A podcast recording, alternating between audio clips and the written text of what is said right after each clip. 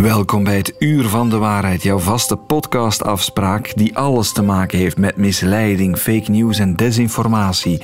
Wij gaan deze week naar Afrika, waar de Russen met misleidend fake news de geesten van de bevolking proberen te winnen. Ik praat bijvoorbeeld met collega's van mij, professoren aan Afrikaanse universiteiten, en ook zij zijn uitgesproken pro-Rusland. Oh ja, er is ook een Belg die daaraan meehelpt. We hebben die man dan gewoon gecontacteerd en we zijn er inderdaad in geslaagd om hem deze week eens te spreken. En waarom blijven jongeren strafbare deep nudes maken? Van een klasgenootje of eender wie je kent, kan ik een perfecte deep nude foto maken voor 5 euro. Het Uur van de Waarheid. Met Dennis van den Buis. Russen die de bevolking van vreemde landen willen beïnvloeden met misleidende propaganda tegen het Westen. Het lijkt de Koude Oorlog wel, maar nee, het gebeurt vandaag in Afrika en ook in de Sahel, dat deel van Afrika waar heel veel instabiliteit is, met staatsgrepen, met landen in oorlog. Wat is er allemaal aan de hand? We gaan het vragen aan Christophe Titica. Hij is specialist Afrikaanse politiek aan de Universiteit Antwerpen. Christophe, goedemorgen. Goedemorgen. Christophe, um, de Russen in Afrika, hoe groot is hun campagne daar om, om zieltjes te winnen? Wel, die is de laatste jaren toegenomen. Uh, vooral sinds het uitbreken van de oorlog in Oekraïne is er wat sommigen een Koude Oorlog 2.0 gaande. In die zin dat Rusland uh, er heel veel aan doet om Afrikaanse landen politiek voor zich te winnen. En lijkt dat te lukken? Dat lijkt uh, wel te lukken, ja. In die zin dat in Sub-Sahara-Afrika er een grond stroom van uh, anti-westerse gevoelens aanwezig is. En de manier waarop die anti-westerse gevoelens zich manifesteren, dat verandert zo'n beetje van periode tot periode. Maar nu, in het kader van de oorlog in Oekraïne, is, het, is er niet veel nodig om zowel de bevolking als leiders naar Rusland te doen kantelen. En, en vaak gaat het ook om sentimenten tegen de Fransen, die die landen ook gekolonialiseerd hebben in der tijd. Hoe pakken de Russen dat dan aan? Wat, wat, wat, wat zijn uw manieren om propagandaoorlogen te voeren? Wel, Rusland die uh, wakkert vooral anti-westerse gevoelens aan. En ze doen dat uh, verschillend, land per land. En in vroegere Franse kolonies is dat dus vooral gericht tegen Frankrijk. De manier waarop ze dat doen verschilt ook van land per land. Maar als het gaat over een tussen aanhalingstekens propagandaoorlog, dan is het zo'n beetje alles wat je kan bedenken. Er is bijvoorbeeld onderzoek die aangetoond heeft dat in landen als Mali of de Centraal-Afrikaanse Republiek er in de eerste fase werden bijvoorbeeld radiostations of, of online kranten werden die betaald om nieuwsberichten uh, te publiceren. En dan in de tweede fase werd sociale media uh, erbij gehaald. Alles wat je zo'n beetje opnieuw kan bedenken, Facebook, Twitter, TikTok enzovoort, werden accounts uh, opgericht om dus nieuws te, te beïnvloeden. Kan je eens voorbeelden geven van wat er bijvoorbeeld op die sociale media dan verspreid wordt? Ja, dat, ik denk nu bijvoorbeeld aan een land als, als Congo, waar er heel veel um, fake news berichten ook begonnen te circuleren. Bijvoorbeeld dat um, Frankrijk wapens leverde aan uh, Rwanda. Rwanda is zo'n beetje de aardsvijand uh, heden ten dagen voor, voor Congo. En dus werd er ingepikt op die gevoelens uh, om dat verder aan te stoken. Ja. of dat de Franse ambassadeur een ontmoeting had met wapenleveranciers om X, Y, Z te, te regelen. Zijn er nog voorbeelden van hoe de Russen proberen greep te krijgen op ja, de geest van de Afrikanen? Ja, een ander voorbeeld is bijvoorbeeld hoe in Oeganda of in andere landen Russia Today, dus de Russische staatszender, wordt gebruikt. Ehm, in Oeganda werd bijvoorbeeld de deal aangeboden: jullie krijgen versneld jullie wapens, maar dan moeten jullie wel Russia Today, dus de Russische staatszender, elke dag uitzenden. Met als gevolg dat er nu elke dag vier uur op de Oegandese staatszender Russia Today wordt uitgezonden. Ja, en de bedoeling is om te zeggen: wend je af van het Westen, beste leiders, beste mensen. Rusland, wij zijn het gidsland. Wat mhm. heeft Rusland te bieden aan al die landen? Ja, dat is inderdaad zo'n zo, zo beetje de vraag. En drie dingen zijn belangrijk hier. Eén, wapens. Uh, Rusland geeft historisch gezien heel veel militaire contracten in Afrika. En Rusland wordt in het ja, in het algemeen zo'n beetje gezien als minder kritisch of makkelijker om, om wapens van te verkrijgen. En Rusland gebruikt die wapens ook actief om landen voor zich te winnen. Bijvoorbeeld een aantal jaar terug probeerde het actief Kinshasa, dus Congo, voor zich te winnen en gaf het 10.000 Kalashnikovs als cadeau om het land voor zich te winnen. Het tweede zijn traditionele waarden. Um, het uh, Westen wordt gezien als uh, veel te liberaal, als pervers. En Rusland wordt gezien als de behoeder van conservatieve waarden. Worden ze dan ook vaak, vaak gebruikt, die Russische argumenten, in strijd tegen uh, ja, pogroms, zeg maar, vervolgingen van minderheden ook? Ja, dus die, de holibierechten is zo'n beetje een symbooldossier geworden over Hans Afrika als een symptoom of een symbool van het perverse Westen als een neocoloniaal gegeven dat wordt opgedrongen door het Westen. En, en dat Rusland, Rusland aan dan? Ja, en Rusland heeft de voorbije jaren heel strenge anti-holibi-wetten ingevoerd. Mhm. En ook binnen Afrika werpt het zich op als beschermer van de traditionele familie. Ja, de Russen proberen hen dus te verleiden, een beetje bang te maken ook voor het Westen, wat er kan gebeuren met de samenleving. Ehm, nu het over wapens had, de Wagner-groep, die in Oekraïne ook actief was, die paramilitaire hardliners, die zitten toch ook in Afrika met missies en operaties, hè? Ja, absoluut. Wagner werd dus ook traditioneel gebruikt als een manier om Afrikaanse regeringen voor zich te winnen. Of het nu over Centraal-Afrikaanse Republiek of Mali gaat, de Wagner-groep was daar een belangrijk instrument voor de Russische geopolitiek. Was of is? Ja, was. Uh, maar die, ja, er is nu een transitiefase waarin dus andere actoren, Russische actoren, de Wagner-groep beginnen te vervangen. Maar terzelfde tijd zie je dat ook bijvoorbeeld de VS private contractors begint te gebruiken om hun deel van die koek op te eisen en op die manier Afrikaanse landen ook voor zich te winnen. Mogen we dan echt niet spreken? Dit klinkt als wat er gebeurd is in, in Afghanistan tijdens de Koude Oorlog. Het bewapenen van groepen, milities, actief zijn, invloedssfeer vergroten. Is het opnieuw bezig, maar nu in Afrika? Ja, zo sterk zou ik het misschien niet stellen. In de zin dat het is niet bijvoorbeeld het actief bewapenen van, van milities door westerse overheden. Mhm. Maar er is wel een, een gevecht voor invloed gaande. Ja, en, en jij, jij hebt ook mensen die je spreekt voor je onderzoek in Afrika, contacten, mensen die je daar kent. Hoe kijken zij daarnaar? Zitten zij in de binnenzak van de Russen bijvoorbeeld? Ja, zo sterk zou ik niet stellen, maar om terug te komen op die waarden of dat waardegegeven. Enerzijds, het wordt gezien als een land dat er of op te staan tegen dat imperialistische Westen. Mhm. En anderzijds, ja, vallen ze ook binnen dat idee van Poetin als een heel krachtige leider die durft op te staan tegen dat zwakke Westen. Als het idee, allee, dat idee van de, de krachtige strongman, dus de mhm. autoritaire leider die iets kan betekenen voor de wereld. Maar ken jij mensen die zeggen: Ik vind Poetin een toffe kerel, die toch ook wel best wat intellect hebben? Wel, ja, dat is een beetje ja, het paradoxale in de zin dat. Ja, er was een opiniepoll in Congo een, een tweetal jaar terug die aantonen dat Rusland door ik dacht een 65-tal procent van de bevolking als de belangrijkste of de meest positieve buitenlandse natie wordt gezien. Veel meer dan bijvoorbeeld Europa of de VS, die dan weer heel veel ontwikkelingshulp in het land pompten en Rusland totaal niet.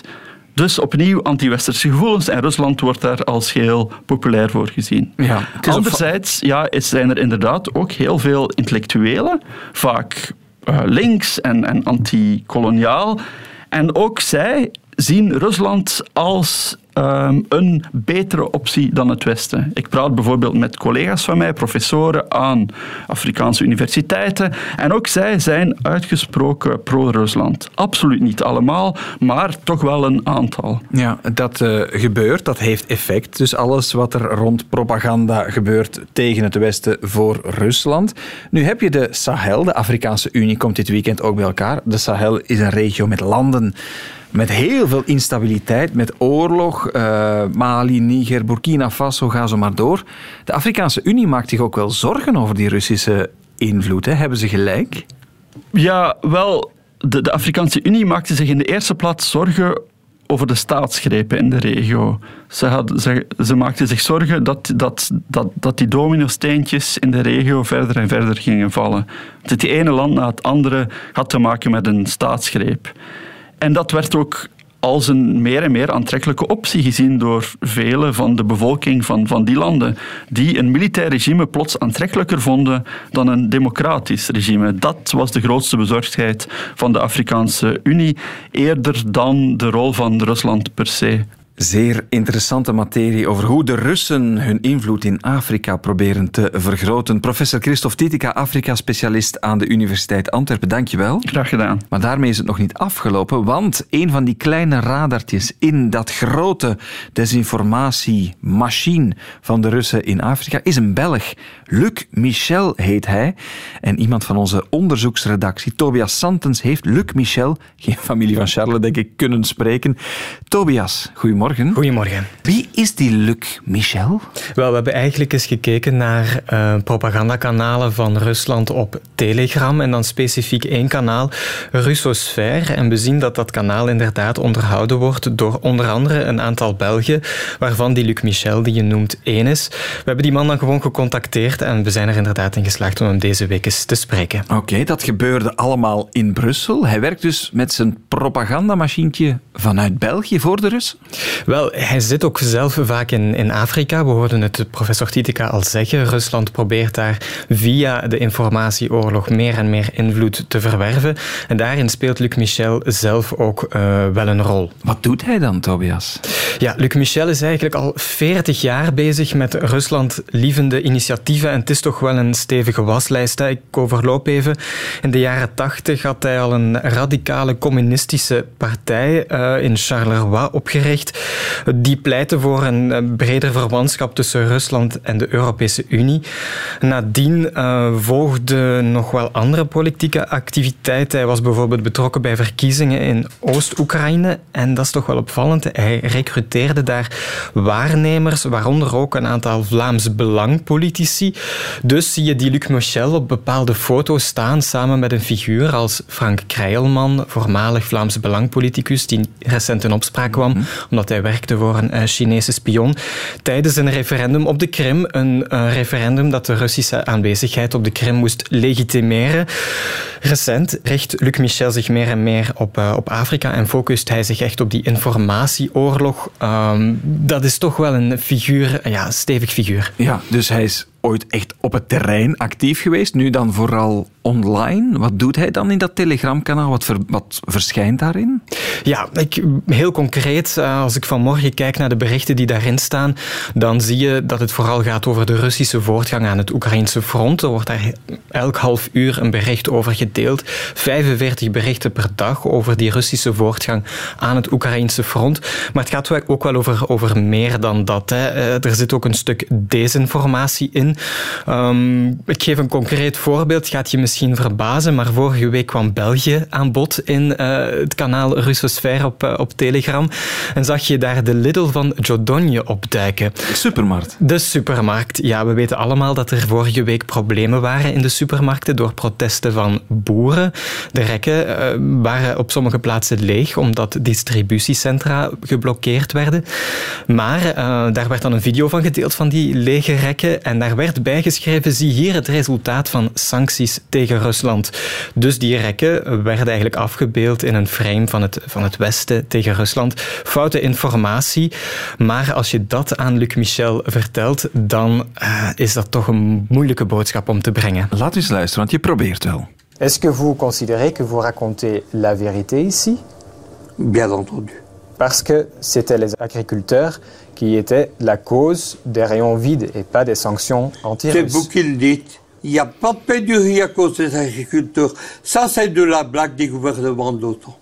Ja, uh, hij is misschien een beetje moeilijk verstaanbaar. Het is ook al een, een oudere man, maar hij zegt eigenlijk dat het een verzinsel is van de NAVO dat de rekken in de Lidl van Jodonje dus leeg zouden zijn door boerenprotesten. Hij zegt het komt wel degelijk door sancties tegen Rusland. Het is dus echt waarheid tegen waarheid hier. Okay. Ja, we zitten nu al in België, in, in Oekraïne. Hoe heeft dit met Afrika en de Ruslandpolitiek in Afrika te maken, wat die Luc Michel doet? Ja, je ziet dus bijvoorbeeld op Facebook dat die groep verschillende kanalen heeft die zich echt richten op uh, Afrika. Concreet voorbeeld, uh, Luc Michel beheert de fanclub van de uh, president van de Centraal-Afrikaanse Republiek, Touadera, op uh, Facebook. En bovenaan staat daar een foto van Touadera die de hand schudt van de Russische president Vladimir Poetin. Dus ja, soms kan het zo banaal zijn. Oké, um, wat is zijn drijfveer? Waarom doet hij dit? Ja, hij zegt, ja, het is een ideoloog uh, die, die volledig verknocht is aan dat idee van een alliantie tussen Europa en uh, Rusland, ook een alliantie van Afrika uh, met Rusland. Dus hij zelf zegt, mijn drijfveren zijn puur ideologisch, politiek. Ik word hier niet voor betaald. Ook en een... klopt dat? Ja, dat is heel moeilijk na te gaan natuurlijk. Uh, de vraag is bijvoorbeeld, de verkiezingen waar we al naar verwezen op de Krim. Wie betaalt die missies? Daar zijn toch wel aanwijzingen voor dat dat ook vanuit Rusland uh, vergoed wordt. Ja. Oké. Okay. Hoe is hij als je hem ontmoet? Welke indruk maakt hij op jou? Ja, op dit moment is hij 65 of 66, maar hij is niet uh, goed te been. Hij is ook ook, uh, hij zegt zelf, ik ben op pensioen, maar hij spendeert dus eigenlijk zijn dagen nu achter de computer, teksten schrijvend voor die Russische propagandakanalen, met echt een focus op Afrika. Ja, en hij is niet alleen, want hij heeft dan een aantal discipelen of een klein legertje dat hem volgt. Hij stuurt dat aan, of hoe moet ik dat zien? Ja, we hebben ook met een, een jonge redacteur van hem kunnen spreken, een jongen van, van 21 jaar. En dat is toch wel opvallend, die is daar ingerold toen hij 17 was, aangesproken door figuren als Michel op sociale media, meegesleurd in dat Russisch propagandaverhaal.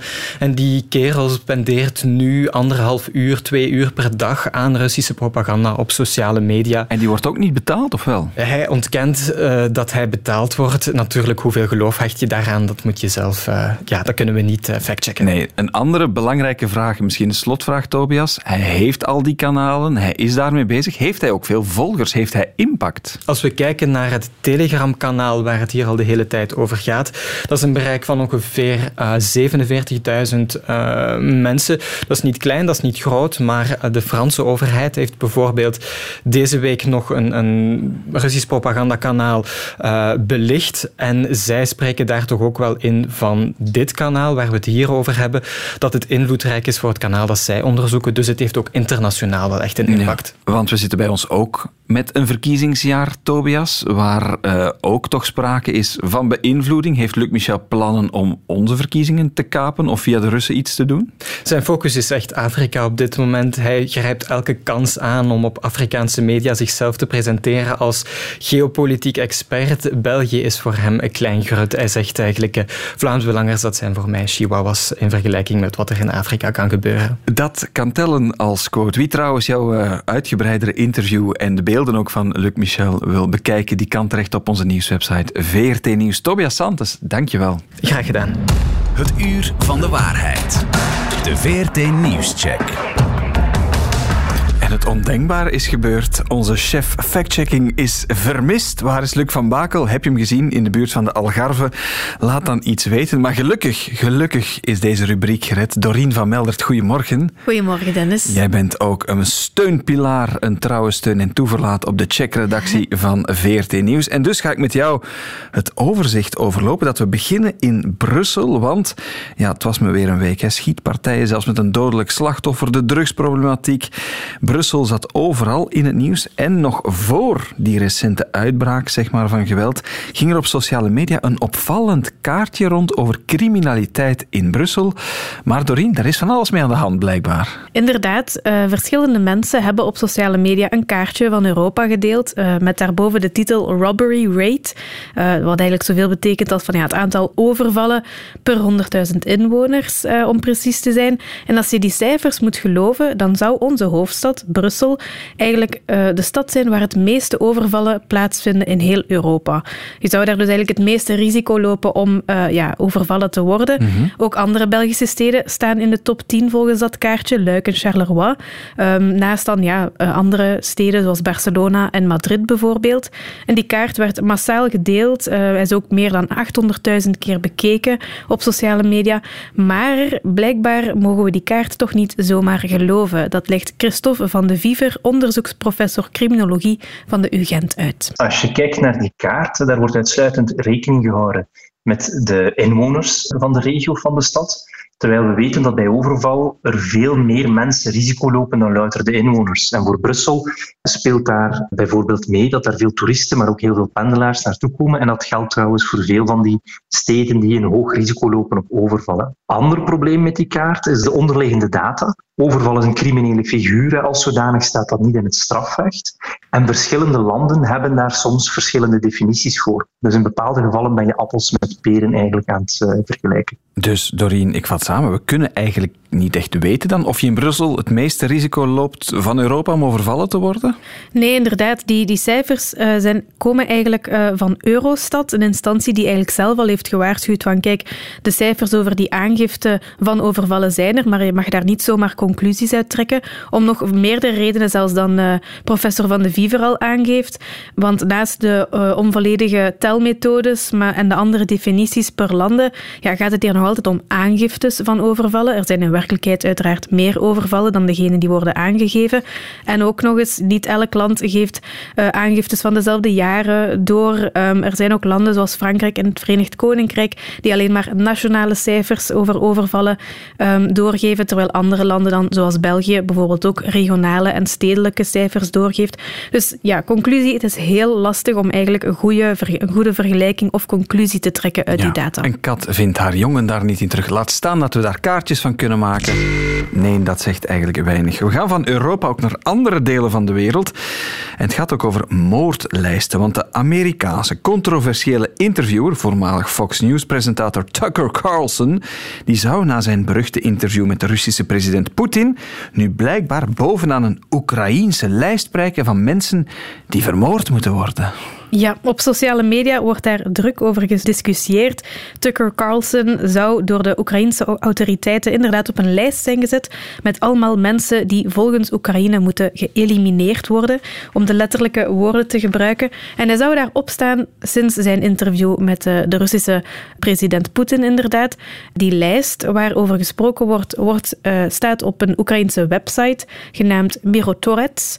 En het is eigenlijk vooral op Twitter dat die lijst uh, druk gedeeld wordt met uh, onder andere al meer dan 150.000 views. Um, maar ja, of dat nu echt is, of Tucker Carlson nu echt op die lijst staat, dat zocht collega Ellen de Bakkeren uit. Carlson staat op een lijst van een Oekraïense website, maar het gaat niet om een moordlijst. De lijst wordt eigenlijk voorgesteld als een lijst met vijanden van Oekraïne, maar er wordt niet opgeroepen om de mensen op deze lijst te vermoorden. Dat is dus onwaar. Officieel heeft de site trouwens niets te maken met de Oekraïense overheid, maar we weten wel dat de site in het verleden al steun kreeg van bepaalde leden van de regering. En er is natuurlijk ook kritiek op de lijst, want sommige mensen kregen al bedreigingen. Ja, dus klopt het dat Tucker Carlson bovenaan de Oekraïnse moordlijst staat met vijanden van de staat? Ook alweer fout. En het is dan ook onduidelijk of er echt banden zijn met de Oekraïnse overheid of niet met die lijst. Ja, er wordt beweerd dat de website zou opgezet zijn door een zekere George Tuka. Dat is een politiek activist van, uh, vanuit Oekraïne, ook voormalig lid van de Oekraïnse inlichtingendienst. Nu, Tuka ontkent dat er um, met zijn website ja, uh, banden zouden zijn met de Oekraïnse overheid. Hij spreekt bijvoorbeeld tegen dat er overheidsfinanciering um, zou zijn uh, via Oekraïne. En um, hij zegt ook, ja, er zijn bijvoorbeeld ook geen banden met de Oekraïnse geheime dienst, waar hij dan zelf lid van is geweest. Uh, volgens hem wordt het gewoon gerund door vrijwilligers. Oké, laten we misschien met iets positiefs eindigen. Met een banaan. Want groene bananen die zouden het risico op kanker verkleinen. Ja, uh, dat waren onze collega's van KNAK die zich over die uitspraak hebben gebogen. Uh, het is een uitspraak van uh, de Britse krant The Sun. Daar werd in een artikel tien tips gegeven die ervoor zorgen dat je langer zou kunnen leven. Mm -hmm. En een van die tien tips is dus dat je als je groene bananen eet, dat dat jouw risico op het krijgen van kanker zou verkleinen. Nu, of dat klopt, dat legt professor oncologie Jeroen de Kervel van het UZ Leuven uit. Groene bananen bevatten een zogenaamde resistent zetmeel resistent zetmeel is zetmeel dat niet wordt opgenomen in de dunne darm als energie, maar eigenlijk in de dikke darm terechtkomt in de vorm van vezels, de vorm van resten. En van rest wordt al lange tijd vermoed dat het kans op bepaalde kankers, zoals dikke darmkanker, zou kunnen verminderen. Daar zijn studies naar gebeurd. Men heeft gekeken of het resistent zetmeel inderdaad de kans op bijvoorbeeld darmkanker verminderde. Dat bleek niet het geval voor dikke darmkanker, maar wel voor een aantal andere kankers, zoals maag- en dunne darmkanker. Zat heel veel in die uitleg, maar kunnen we door een bepaald zetmeel in die groene bananen onze kans, onze risicokans op kanker verkleinen? Haal die banaan nooit uit je oor! Maar moeten we nu met z'n allen aan die bananen? dank je. Eigenlijk niet, hè? Het heeft met bepaalde groepen te maken, Ja, blijkbaar. er is inderdaad wel wat nuance nodig. Eh, professor De Kervel benadrukt ehm, dat het nut van dat zetmeel wel enkel is aangetoond bij bepaalde risicopatiënten en dan vooral bij mensen die een aangeboren verhoogde kans hebben op het ontwikkelen van kanker. Dus ja, allemaal massaal groene bananen beginnen hamsteren en opeten, ja, dat zal kanker jammer genoeg niet de wereld uithelpen. Nee, vind jij dat lekker, een groene banaan? Ja, eigenlijk wel. Ik, ik prefereer het boven de rijpere bananen. Ah, kijk, toch iemand gevonden. Los van jouw persoonlijke voorkeur, Doreen, en alles over bananen, waar kunnen we het rustig nalezen? Wel, alle factchecks en ook de bijhorende bronnen kan je terugvinden op 14nieuws.be, maar ook op de website van de checkers, waar je eigenlijk ja, een verzameling vindt van alle factchecks uit Vlaanderen en Nederland. En wat je daar misschien ook kan terugvinden tegen volgende week, is de chef factchecking Luc van Bakel. We zullen zien of hij hier opduikt. In elk geval, Doreen van Melder, dankjewel. Graag gedaan. Deep nudes. Je weet wel, die valse, naakte beelden die met apps en artificiële intelligentie gemaakt worden van bekende Vlamingen. We hebben het er hier al over gehad, maar vaak ook van vrienden en vriendinnetjes in de klas of wat later op de universiteit. De Universiteit Antwerpen heeft nu onderzocht wat denken jongeren daar zelf van en gebruiken ze dat. Een studie bij 2800 Belgische jongeren tussen de 15 en de 25.